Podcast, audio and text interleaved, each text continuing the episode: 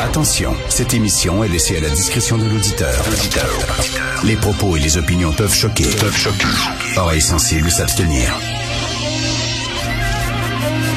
Richard Martineau. Martino. Un animateur pas comme les autres. Richard Martineau. Cube Radio. Bonjour, bon lundi. Merci d'écouter euh, Cube Radio, tout le monde. Vous souvenez-vous de Sachin Little Federer? Sachin Little Federer.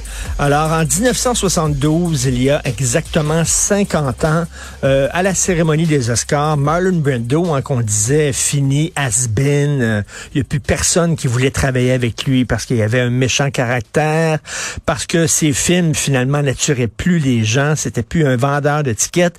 Bref, il était fini et il a joué dans le parrain et c'était son grand retour. Et là, on lui a donné, on lui a décerné l'Oscar du meilleur de l'année en 1972. Brando s'est pas pointé à la cérémonie et pour accepter son prix, il avait envoyé une Amérindienne, une autochtone, une femme apache, Sachin Littlefeather, parce qu'on sait que Brando était très très près euh, des autochtones et il avait à cœur la cause des euh, Premières Nations aux États-Unis. Donc, il a envoyé cette femme-là qui a prononcé un discours. Il y a des gens qui ont hué, il y a des gens qui ont ri, etc.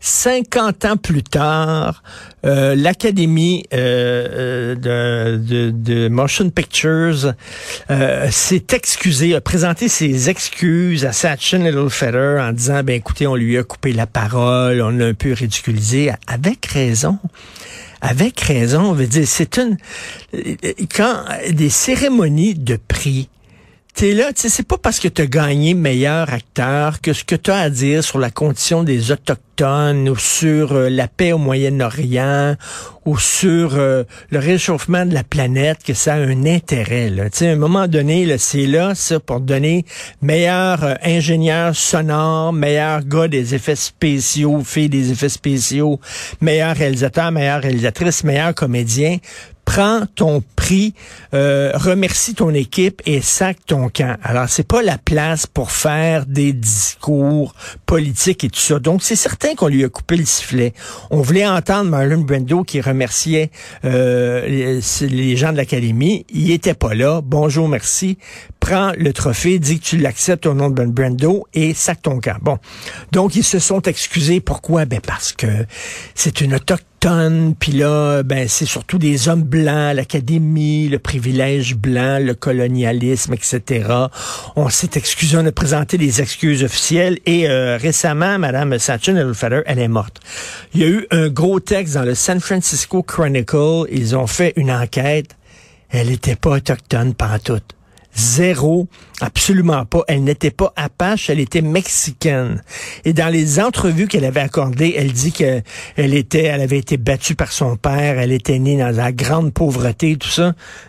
elle a des sœurs et ses sœurs ont dit aux journalistes euh, du San Francisco Chronicle complètement faux, totalement faux. La fille n'était pas autochtone pantoute. Euh, Rappelez-vous, je sais pas, euh, les gens qui ont un certain âge,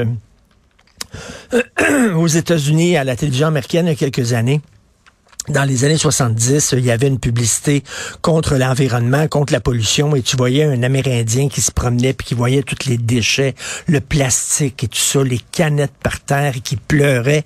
Et là, il y avait un grand, gros plan sur sa, sa larme qui tombait sur sa joue. C'était pas un autochtone, absolument pas. C'était un Américain, le pur jus, là. Il y a absolument rien d'autochtone. C'était un blanc.